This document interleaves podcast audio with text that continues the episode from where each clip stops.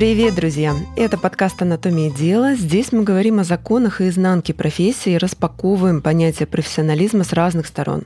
Меня зовут Екатерина Лошкарева. Подкаст записывается при поддержке Ворскис России. И сегодня поговорим о профессии, о которой вы часто просили рассказать подробнее в комментариях. Видимо, потому что, с одной стороны, ее окружает определенный такой романтический флер, но, может быть, потому что это одна из самых созидательных профессий. Речь пойдет о профессии архитектора. И поэтому в гостях у нас Сергей Чобан, руководитель архитектурных бюро «Спич Россия» и Чобан Фос Архитектон Германия. Начнем традиционно. Как вы попали в профессию? Почему именно в нее? Может быть, был какой-то особый человек, который повлиял на ваш выбор? А может быть, это была династийная, семейная история? Расскажите, пожалуйста. Нет, у меня это была не семейная история. Я довольно рано начал рисовать. Просто рисовал дома все, что попадалось под руку, какие-то сказочные портреты, какие-то сказочные замки. В какой-то момент меня отвели на консультации в тогда открывшуюся на Одесской улице на Васильевском острове в Ленинграде среднюю художественную школу. Меня там консультировал такой очаровательный преподаватель Михаил Георгиевич Козел. И после этого я поступил в пятый класс вот этой специальной школы, где мы изучали обычные предметы и искусство, живопись, рисунок, композицию вместе. Я учился вот в этой так называемой СХШ до 80-го года, и уже в СХШ, в общем, стало понятно, что мне интересно рисовать архитектуру, мне интересно наблюдать за тем, какая она архитектура, каковы здания, каковы поверхности этих зданий, улицы, какие-то мизансцены в городе. Я с удовольствием это рисовал. Читал книги, где архитектуре уделялось много внимания. Например, даже в произведениях Достоевского, которые изучались в школе. Мне больше всего нравилось описание города. Я старался иллюстрировать их именно с точки зрения иллюстраций, посвященных городу.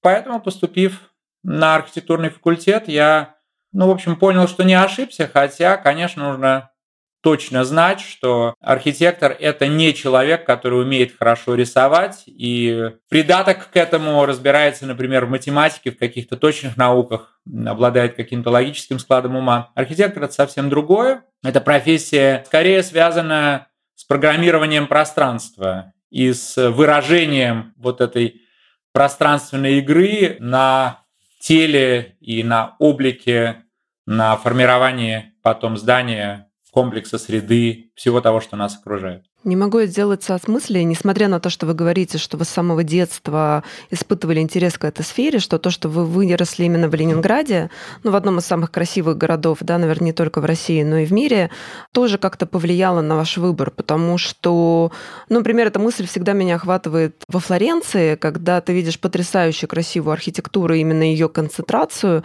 потом, наверное, неудивительно, что такое количество людей творческих профессий, модельеров и так далее выходит из этого города. Есть такая взаимосвязь или не совсем? Знаете, она есть, но она не прямая, кстати говоря. Например, из такого города, как Лос-Анджелес, вышли на сегодняшний день очень многие выдающиеся архитекторы, которые полностью изменили язык современной архитектуры. Я не знаю, были ли вы в Лос-Анджелесе, но те, кто были... Да, была самым таким, скажем так, сам... особенно красивым с архитектурной точки зрения его, пожалуй, не назовешь. Вот, об этом я как раз и хотел сказать. Он, прямо скажем, исходя из наших представлений о том, что такое красота города, ну, скажем, из общих представлений, этот город никак красивым не назовешь. Тем не менее, из него вышли многие из наиболее интересных представителей на сегодняшней профессии архитектурной. Поэтому, понимаете, да, жить в Петербурге – это значит осознавать, что все, что сделано в архитектуре, уже сделано. И это очень коварная штука. Поэтому жить в таких городах, как Флоренция и Петербург, Париж, может быть, даже, хотя Париж гораздо более открыт к инновациям, чем я думаю, Петербург и, наверное, Флоренция, кстати, тоже. Поэтому, кстати говоря, наиболее интересные архитекторы сегодня живут в Милане. Ну, частично в Риме, может быть, но в основном в Милане, городе, который более активно развивается. Просто во Флоренции, наверное, было интересно жить, когда Флоренция создавалась в эпоху Медичи. А в Петербурге, наверное, было интересно жить, когда он создавался в XVIII веке, когда тот стиль, тот характер архитектуры, который мы сегодня там видим как памятник, являлся современным слоем архитектуры. Таким языком тогда говорили наиболее передовые архитекторы. Сегодня наиболее передовые архитекторы и совершенно не случайно не говорят больше языком архитектурным, на котором основывается Петербург. И в этом смысле, живя в Петербурге, ты, конечно, ну, скажем так, в известной степени твой начальный интерес к архитектуре, он жизнью в Петербурге подпитывается, но в дальнейшем, я думаю, что это скорее сложно быть архитектором, который сформировался в Петербурге. Потому что а ты ли? все время понимаешь, что то, что ты видел все свое детство перед глазами, это не статус, скажем, мышления, не статус формообразования, который является современным тебе.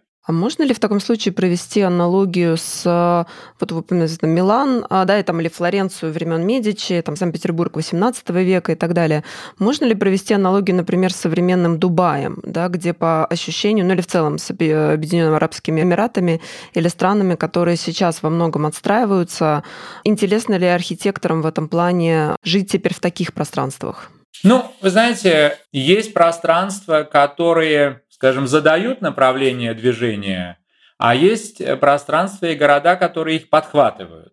К задающим направление движения я все-таки относил бы сегодня в том числе и другие города. Ну, например, мы много сегодня говорим о крупных парковых пространствах, преобразовании индустриальных локаций, но нужно четко понимать, что начались эти тенденции в Америке, в Нью-Йорке. И когда я начал бывать в Нью-Йорке, начиная с 92 года, и видел развитие Нью-Йорка как такого постмодернистского города с постмодернистскими такими, в кавычках, роскошными зданиями, которые в известной степени пытались повторить роскошь Нью-Йорка периода ар-деко, периода конца 20-х, начала 30-х. И потом я оказался в Нью-Йорке в начале 2000-х, и потом я оказался в Нью-Йорке в 2009 году и увидел колоссальные преобразования, которые произошли вот, в Mid-Peking District, произошли с Highline, угу. с вот этими лежащими без движения линиями наземного метро, которые превратились в потрясающие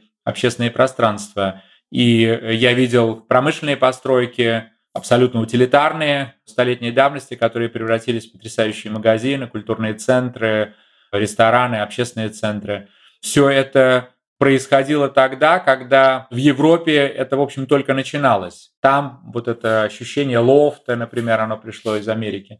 Поэтому я думаю, что отношение к городу как к вечно меняющейся материи, если бы я спросил, какой город задавал вот это направление в конце 20-го, начале 21 века, когда стало привычным в город не вписываться новой архитектурой, не оставаться в ней скажем так, незаметным в этой новой архитектуре по отношению к окружению, а все-таки постоянно видоизменять материю города, то, наверное, первые города, которые положили начало этой тенденции, это все-таки Нью-Йорк, это все-таки Гонконг с его потрясающими зданиями 80-х годов, которые стали совершенно новым поколением и офисных зданий, банковское здание Фостера, например, Пая, of China, ну и, конечно, были и в Лондоне такие всплески, как, например, страховка Lloyd Роджерса. Это были первые такие ласточки, которые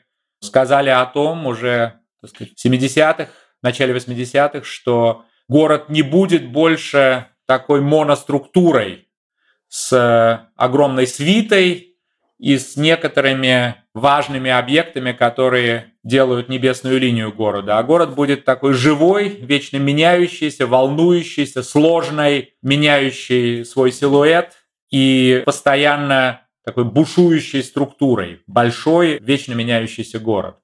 И, конечно, такие большие городские образования, как в том числе и Эмираты, они пришли как э, следующее безусловно, очень интересный этап развития на основе вот этих первых ласточек.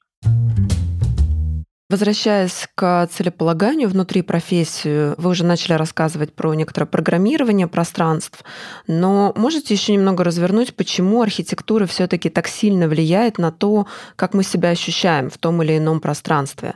И вот недавно я была в Дубае, собственно, на глобальном экспо, и там тоже потрясающий павильон России, но ты, в принципе, там, переходя из разных павильонов, из разных пространств, э, из одного в другое, ты буквально физически ощущаешь, как меняется твое состояние.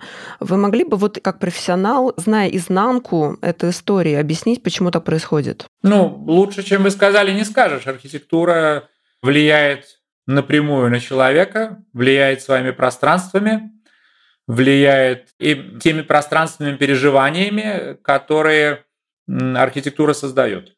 И даже если архитектура думает, что она не создавала пространственных переживаний, но подъезд высотой там 2,5 метра и узкий, который покрывается там грязью, потому что, например, жильцы его перестают уважать такой подъезд, потому что архитекторы в свое время не проявили уважения к жильцам.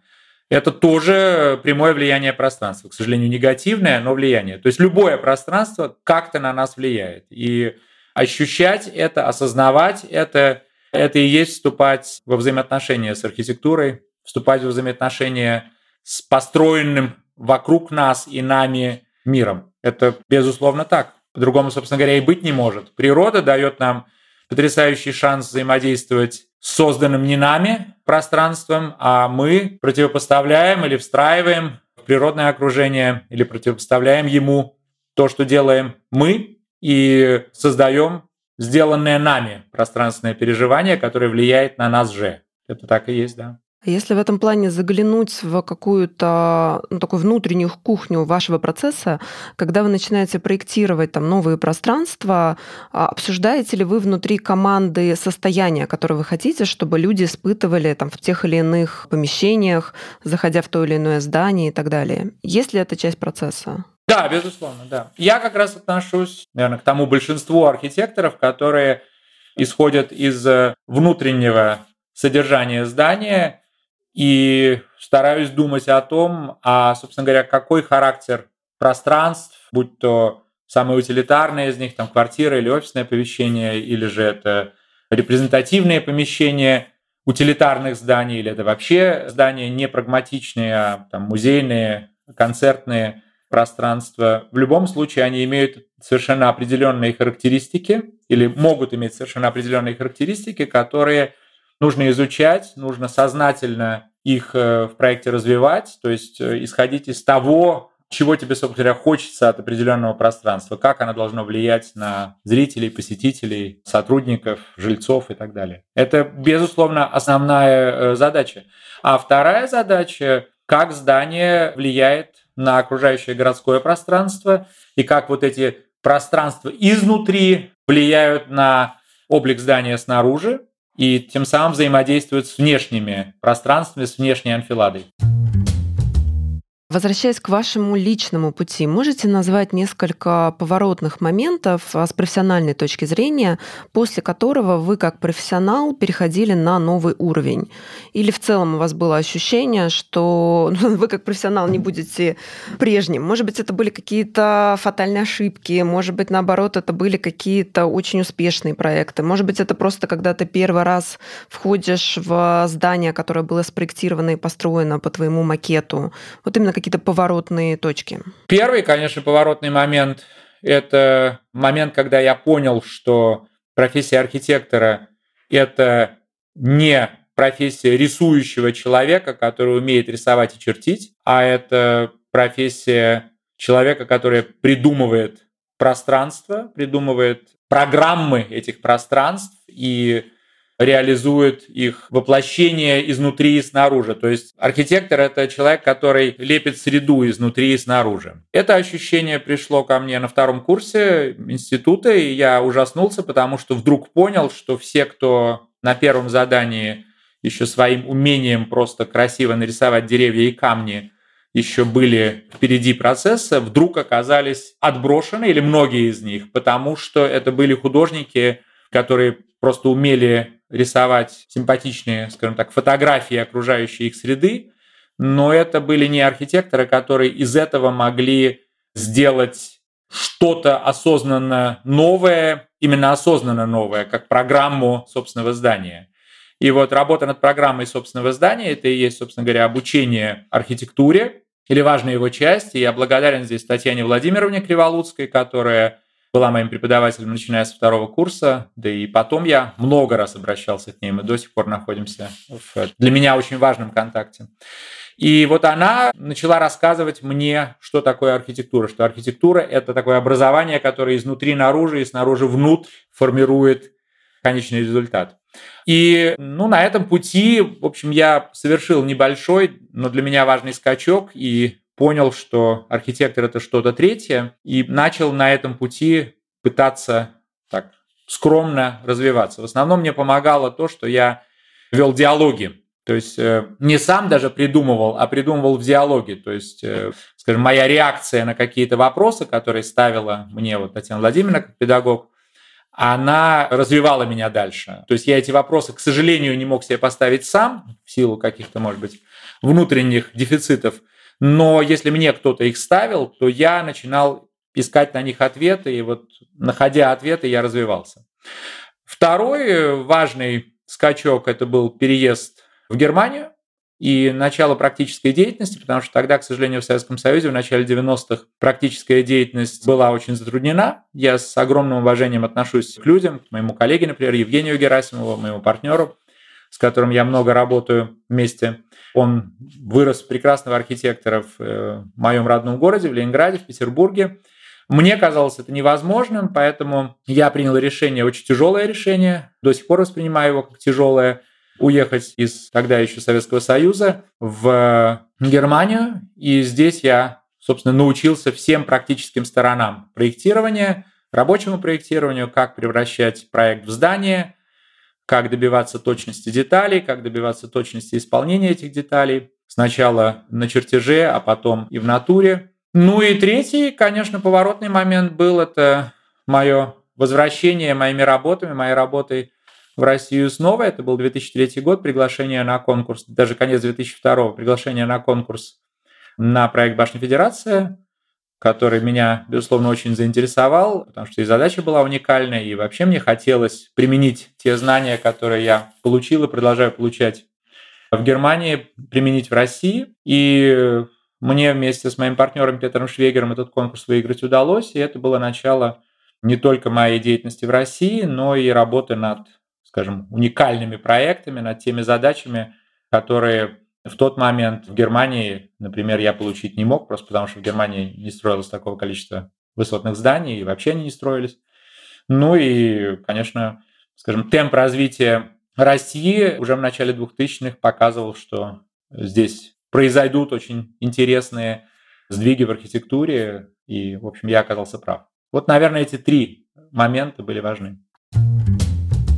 А в целом архитектура на данный момент это если так можно сказать, глобальная сфера деятельности, или, ну, например, английский язык для тех, кто сейчас изучает архитектуру, это must-have, это обязательный э, навык, который должен быть. Может быть, китайский язык, может быть, э, не знаю, немецкий, испанский, может быть, дело не в языках, но так или иначе, это деятельность, которая принципиально существует э, в глобальном контексте, и ты должен понимать, где что интересно в этом плане происходит в других странах. Или вполне себе можно быть архитектором успешных, ну, скажем, масштабах своего города. Можно быть успешным архитектором и великим архитектором архитектором в масштабах своего города. И не быть глобальным архитектором, безусловно, это так. И, скажем, вклад архитектора в культуру страны или даже мира не зависит от количества мест, где она или он работает. Но, конечно, мир, вообще говоря, стал глобальным, общение стало интернациональным уже давно, и в этом смысле знать языки важно. Не только английский, какие важно знать в общем, показывает практика. Для меня, например, было всегда сложно выучить язык, на котором я долго потом не разговаривал. Вот, например, я пытался выучить французский и даже каким-то образом преуспел в этом, даже произнес вступительную речь на выставке моей коллекции, которая открылась в таком очень скажем, выдающемся пафосном месте Академии художеств Франции, кабинет Жана Бана, выдающийся такой выставочный зал в Париже. Но после этого я все забыл, потому что я по-французски ни с кем не говорил, э, никаких навыков общения у меня не было, потребности общаться на французском тоже не было, и я, в общем, абсолютно все забыл. А английский язык – это тот язык, который ты используешь, ну, как минимум, несколько раз в неделю по разным поводам, в том числе и бытовым. Ну, для меня, естественно, немецкий язык — это язык очень близкий к родному в том плане, что я должен выражать на нем свои мысли свободно, должен абсолютно не задумываясь, как на родном языке, уметь рассказать, уметь убедить. Вообще говоря, умение убедить – важнейшее умение архитектора. И в этом смысле, конечно, языковой барьер может стать большой преградой. Хотя я видел архитекторов, которые работают интернационально, но вообще не говорят ни на каком языке, ну, кроме, например, французского. Позволяют себе общаться с переводчиком, с заказчиками и высказывают, ведь э, язык же это еще и такая энергия, которая из тебя исходит, и путем слов ты воздействуешь на собеседников, пытаешься убедить их э, в правоте своей позиции или наоборот согласиться с ними и прореагировать на позицию собеседника.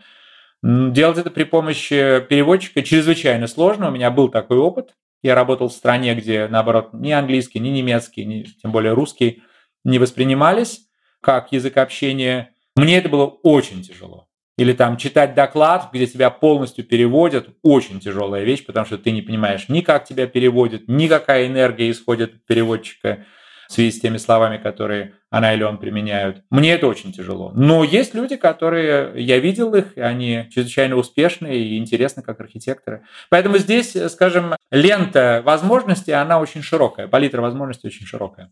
Да, в этом плане мои знакомые, скажем так, управленцы зачастую говорят, что переводчик – это полезная позиция, когда тебе нужно во время переговоров, например, взять паузу на подумать. Да, иногда они даже специально привлекают переводчиков, хотя знают язык, вот ровно чтобы была эта пауза. В любом другом случае, я, пожалуй, с вами соглашусь, потому что язык же это еще картина мира, да, определенная, это совсем другие состояния.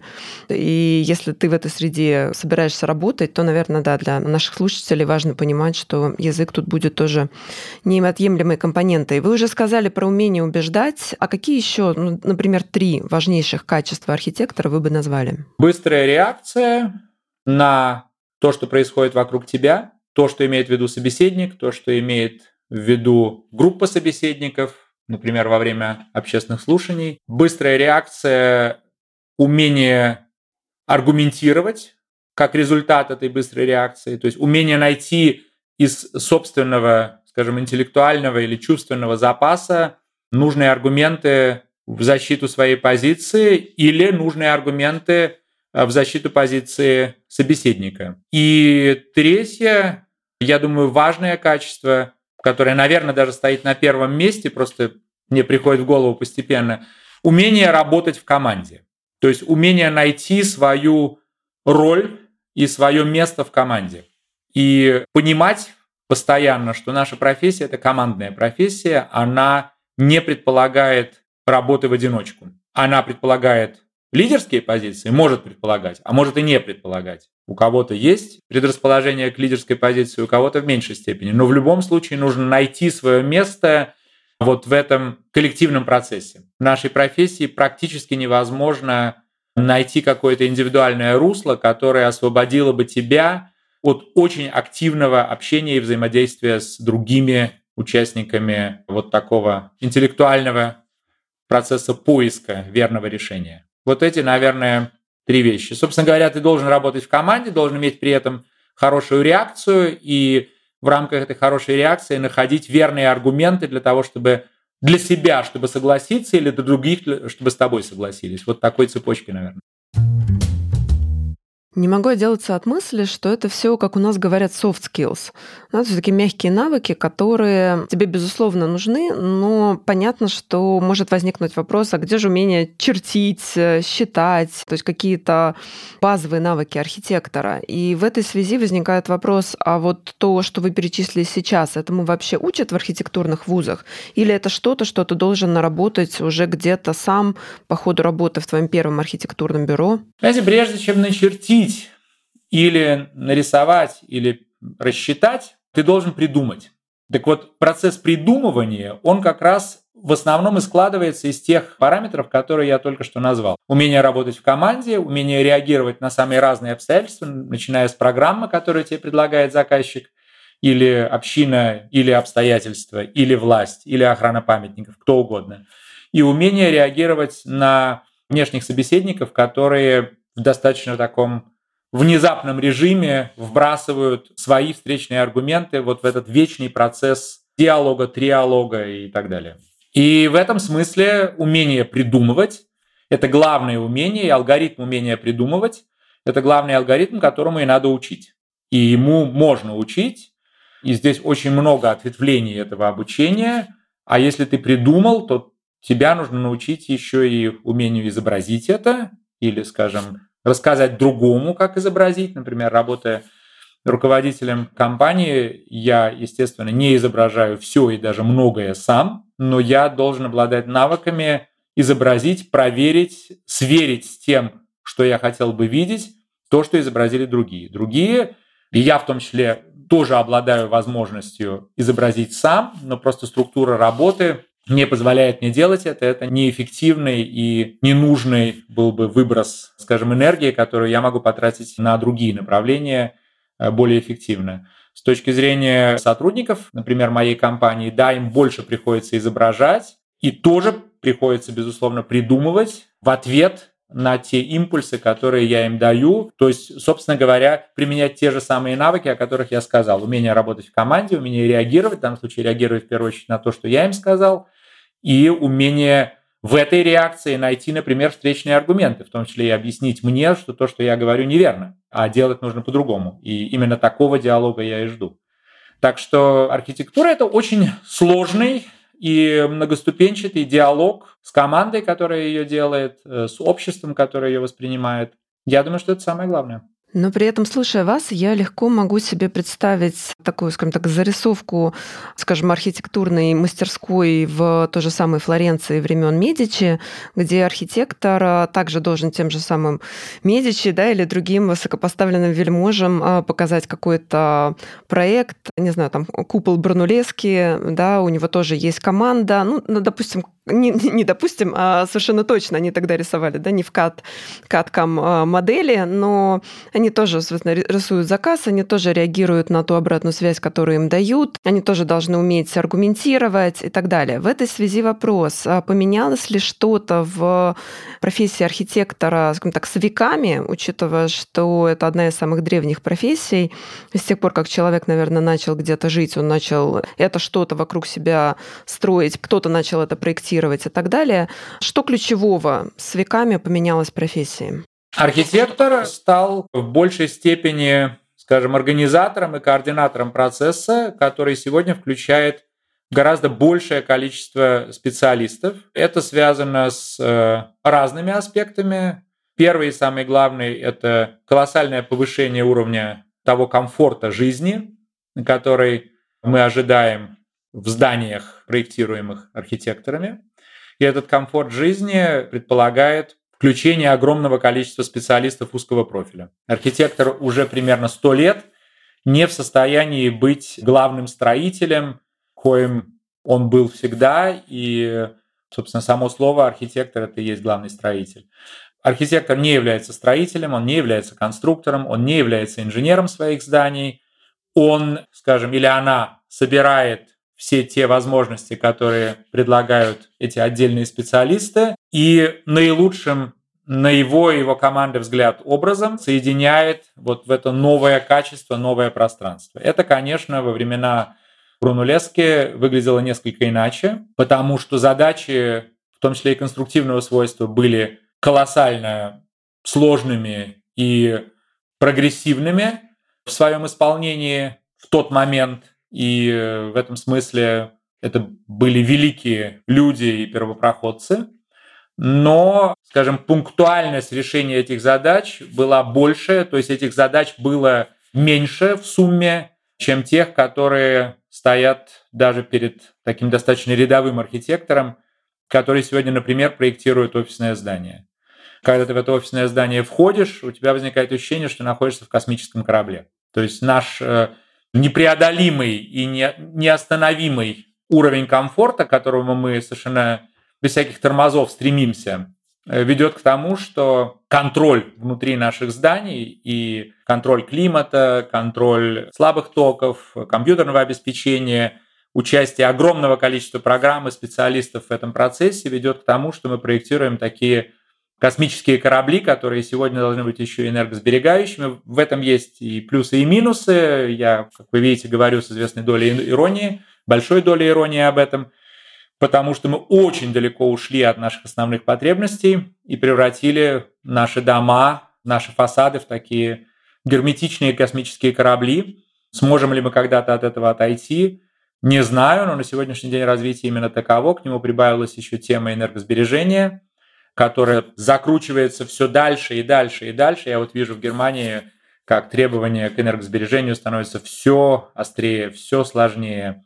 И строительство становится все дороже, в связи с этим цены на жилье, на офисы становятся все выше. Это движение происходит, я бы сказал, с космической скоростью. Это не самое лучшее развитие, и происходит оно не в последнюю очередь потому, что, во-первых, популярность ручного труда, которая в эпоху Брунулески вообще не ставилась под сомнение. Популярность ручного труда сегодня чрезвычайно низкая. Люди не хотят больше работать на стройках или хотят без удовольствия, хотят скорее сидеть перед своими компьютерами э, в теплой комнате. И, конечно, сложности тех процессов, которые должны проводиться для того, чтобы вот инсталлировать всю ту технику внутрь здания, которая позволяет сберегать энергию, а для того, чтобы контролировать это сбережение, нужно тратить там, в два раза больше энергии, чем на ее сбережение.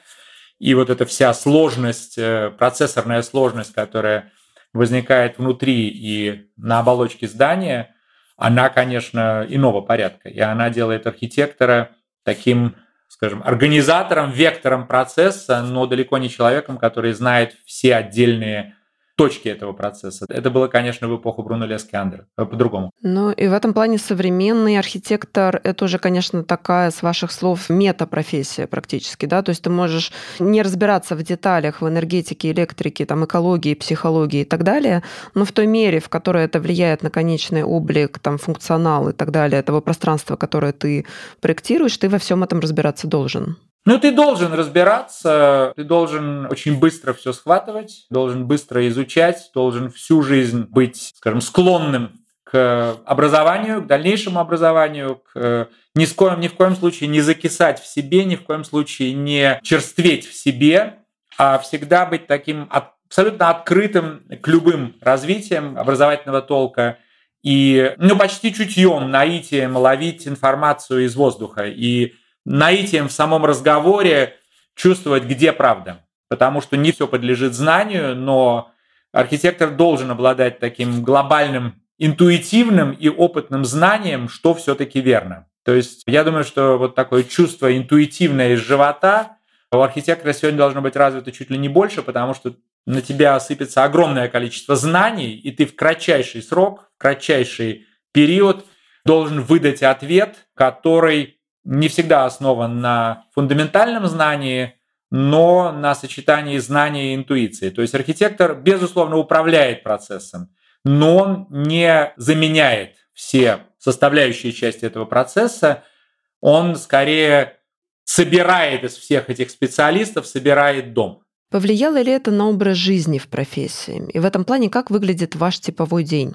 Ну, мне трудно сравнивать э, с тем, что было в профессии сто лет назад просто невозможно сравнивать. Мой типовой день выглядит достаточно прозаично. Я просыпаюсь и еду в офис или на встречу, и моя работа – это смена проектных переговоров, то есть разговоров о сути здания или комплекса, или градостроительства, или ландшафта, который сейчас как раз обсуждается со своей командой. Презентация результатов обсужденного и спроектированного участникам процесса, заказчикам, власти. Безусловно, общение с прессой, общение с интересующимися, вот, собственно, то, чем мы занимаемся сейчас, это важная часть, потому что, с одной стороны, такой интерес есть, а с другой стороны, наша профессия высоко публичная, то есть ты не можешь быть в этой профессии незаметным, то есть ты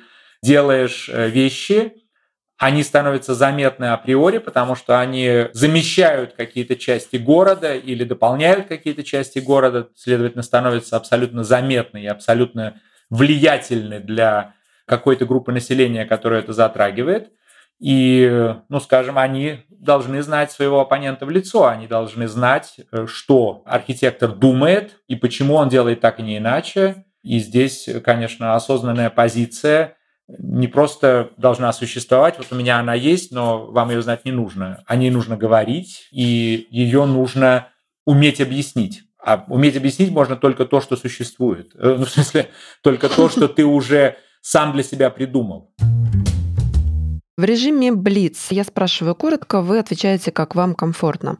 Кайфы профессии, то, что доставляет максимальное удовольствие вашей деятельности, и наоборот, некоторые подводные камни, или, как я это люблю называть, налог на развитие, то есть что-то, что не видно снаружи, что-то, что может быть не очень приятно, но это приходится делать, ну, чтобы, собственно, иметь возможность делать все остальное. Так, на контрастах. Я очень люблю свою профессию, и мне, честно говоря, интересно в ней все я не знаю, что мне было бы в этой профессии неинтересно. И я в то же время понимаю, что все, что в этой профессии существует, ее составная часть. То есть ничего из нее вынуть невозможно. Единственное, что я могу сказать, я не знаю, хорошо это или плохо, но ты всегда должен быть в форме. Ты всегда должен быть в форме. Ты никогда не можешь, на мой взгляд, никогда не можешь сказать, я что-то не в духе, я устал, я разозлился, я среагировал как-то не так. Это очень человеческие эмоции. Но, по сути, они всегда будут мешать. Они, безусловно, в какой-то момент могут и помочь тебе придумать какое-то интересное решение или там, проявив эмоции, ты показываешь, что тебя затронула какая-то проблема, она тебя ударила, она тебя ужалила. Но, тем не менее, ты должен быть в форме всегда воспринять это осознанно. То есть ты не можешь, скажем так, говоря простым языком, расслабиться. Это так. Ну и в этом плане, отвечая на вопрос каких-то приятностей, с ваших слов это все, да? Да, я думаю, что да, если, ну, скажем так, мне не очень нравится о чем-то просить. Вообще не нравится в жизни о чем-то просить, ну, скажем, в такой испрашивающей позиции находиться. Мне не очень нравится быть в пассивной позиции, когда за тебя что-то решают, касающиеся твоего здания или твоего проекта. Такие случаи тоже бывают, когда от тебя ничего не зависит, ты уже сделал все, что мог, уже привел все аргументы, и все равно это решение вне тебя, и ты вот ждешь, а вот как оно там произойдет.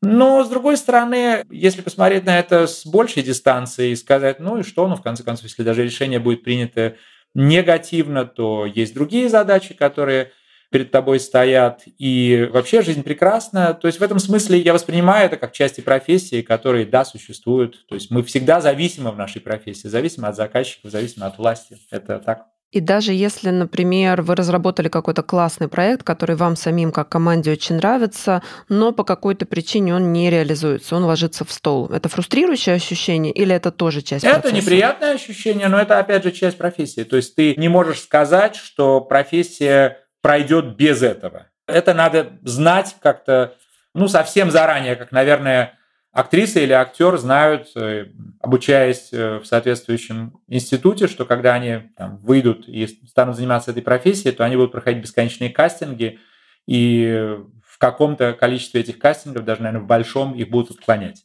То есть нельзя сказать, а вот у меня этого не будет. Точно так же и я не могу сказать, а вот у меня этого не будет, у меня все проекты будут реализованы, все конкурсы выиграны, все идеи акцептованы и приняты на ура. Такого быть не может, конечно, нет. Окей. Okay. Пандемия. Ковид как-то повлиял на профессию? Ну, скажем так, он повлиял в том плане, что наша профессия, как я уже сказал, э, коллективная, и это физический коллектив. То есть э, не вся энергия, которую ты можешь излучать, передается через вот эти компьютерные средства общения. И в этом смысле, ну, скажем, нервные затраты на то, чтобы собрать команду, на то, чтобы удержать команду, на то, чтобы команда не рассыпалась, а занималась в очень таком плотном режиме и модусе созданием вот этих идей, проектов, новых, надеюсь, путей, вот это происходит гораздо сложнее, потому что один уже там, другой еще там, другая еще там, третья вообще непонятно где, и сидит в хоум-офисе, и сидит или не сидит еще вопрос. И вот все это собрать, вот эти вот, так сказать, разбегающиеся нити, разбегающиеся угу. элементы, мне лично казалось и продолжает казаться сложным и, скажем, нерво не сберегающим, скажем так. Но, с другой стороны, в целом, я могу сказать, что я нормально развиваюсь, мы нормально развиваемся, и многое достигнуто, и, в общем, путь, который должен был быть пройден, пройден. Чем обусловлен уровень дохода в профессии? От чего зависит, ты будешь получать тысячу евро или 10, или 100? Ну, зависит э, от многих факторов, в том числе и от степени популярности того или иного архитектора среди какой-то группы заказчиков или общественности и количество заказов, которые ты получаешь. Но в основном мне кажется, что, вообще говоря, успешность прохождения проекта, причем успешность любая, в первую очередь и не финансовая, хотя и финансовая тоже, ведь, ведь финансовая успешность это, это может быть маркер, это может быть не маркер, а может быть маркер. То есть есть финансово успешные люди и в нашей профессии, и не в нашей профессии, которые, ну, скажем, уважение, может быть, и не вызывают. А есть люди не столь финансово успешные, как мы понимаем, которые вызывают огромное уважение. Но э, все-таки мне хотелось бы в моей работе идти, в том числе и рациональным путем. Ну, скажем так, не двигаться сначала в какую-то сторону, которая просто изначально понятно, что это тупик. Но у тебя просто, как я говорил, я был не в форме и просто не пошел и не посмотрел или не спросил. И кто-то пошел там твоей команде совершенно в другую сторону. И ты посмотрел на это через два месяца и сказал, о, ты, конечно, вообще не туда, куда мы все хотели идти. А она или он говорит, а ну я же не знала, я вот пошла и с тобой, а почему не посоветовала со мной? Да я подумала, что все нормально. И вот, вот это отсутствие командности и отсутствие определенной чистоты сверки позиций ведет э, к потерям времени, ну, в том числе и потере денег которые тебе выделяют на проект. И в этом смысле многое можно сэкономить, ускорить и сделать более, в том числе и эффективным, хотя для меня творческая составляющая здесь гораздо важнее, если говорить друг с другом, общаться друг с другом и постоянно вызывать вот взаимную реакцию и пытаться искать на этом пути наиболее оптимальное на данный момент решение. Вот я думаю, что это позволяет в том числе и сократить финансовые риски. Ну и финальный вопрос. Будущая профессия, к чему все идет?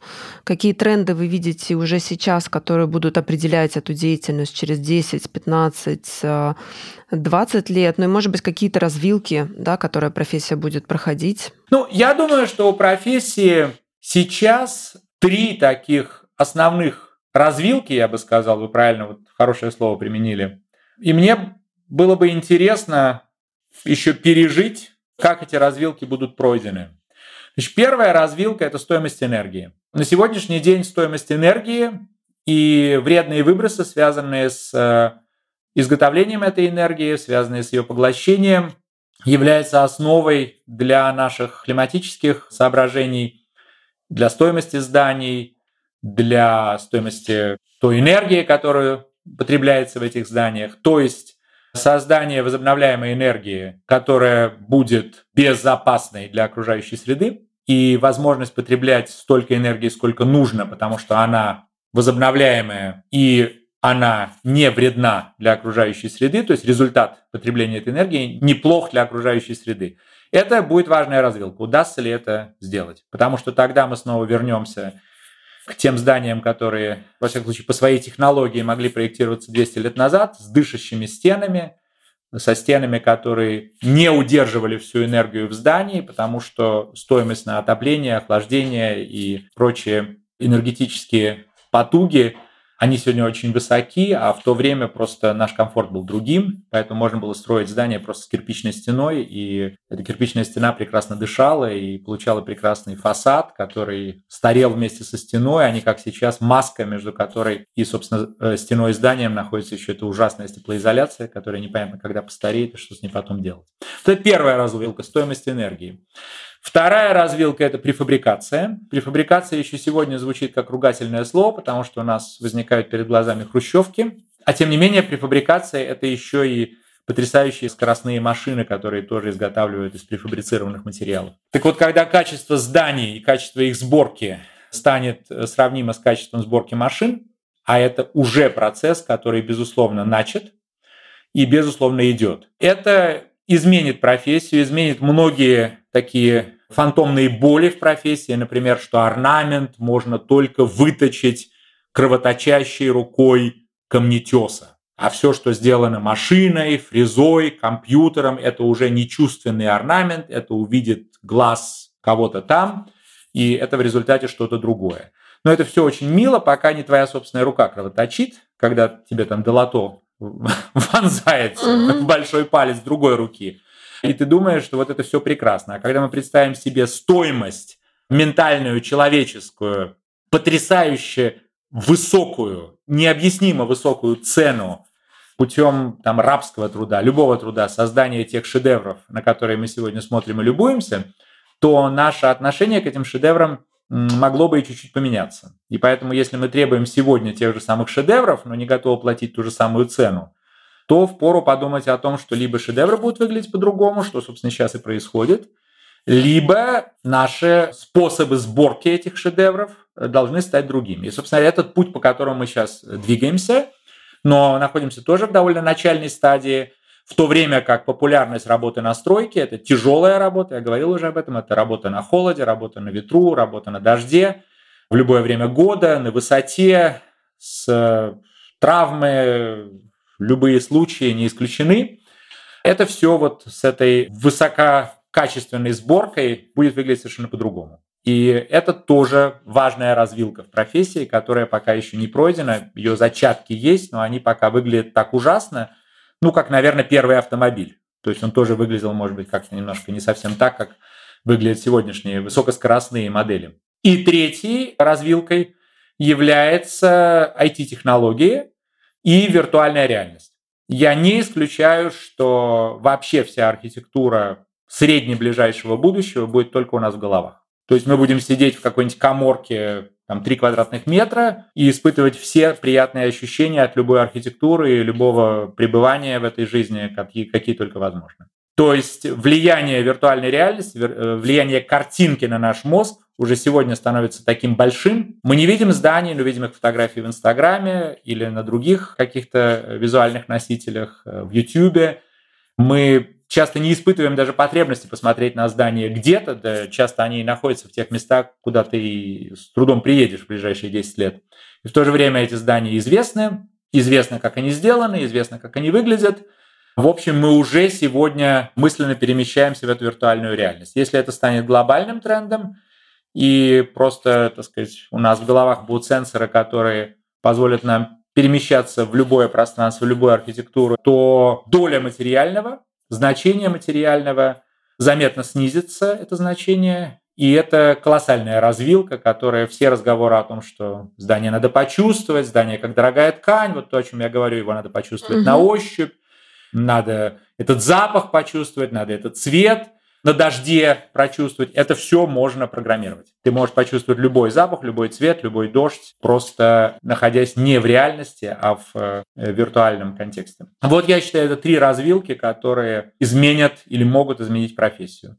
Ну и есть, конечно, так сказать, глобальная такая глобальный антисценарий, что все эти развилки пройдены не будут. Это останется такой же мечтой, как и, не знаю, там, двигающиеся города на ножках. И э, просто нам придется уменьшить свои потребности, потому что сегодня наши потребности очень высоки, и мы, повторюсь, превращаем наши здания в космические корабли, и в какой-то момент эти космические корабли взбунтуются против нас, и вместе с ухудшением климата потребуют от нас просто уменьшения наших потребностей. То есть мы будем жить с тем, что в двух комнатах зимой будет тепло, а в третьей холодно, как в старых избах, или на жаре в одной комнате, выходящей на север, будет хорошая атмосфера летом, а в двух других плохая, и мы туда не будем заходить э, жарким летом. То есть сегодня это невозможный сценарий, сегодня всюду нужно заходить, и везде нужно иметь там эти самые максимум 28, а лучше 25 градусов – а вдруг выяснится, что на это тратится все равно столько энергии при строительстве, при потреблении этой энергии, что это больше невозможно. Уже сейчас такие дома строятся, в которых говорится о том, что а вот эту комнату можно использовать только зимой или только летом. Такой сценарий тоже возможен, но это не развилка, это тупик.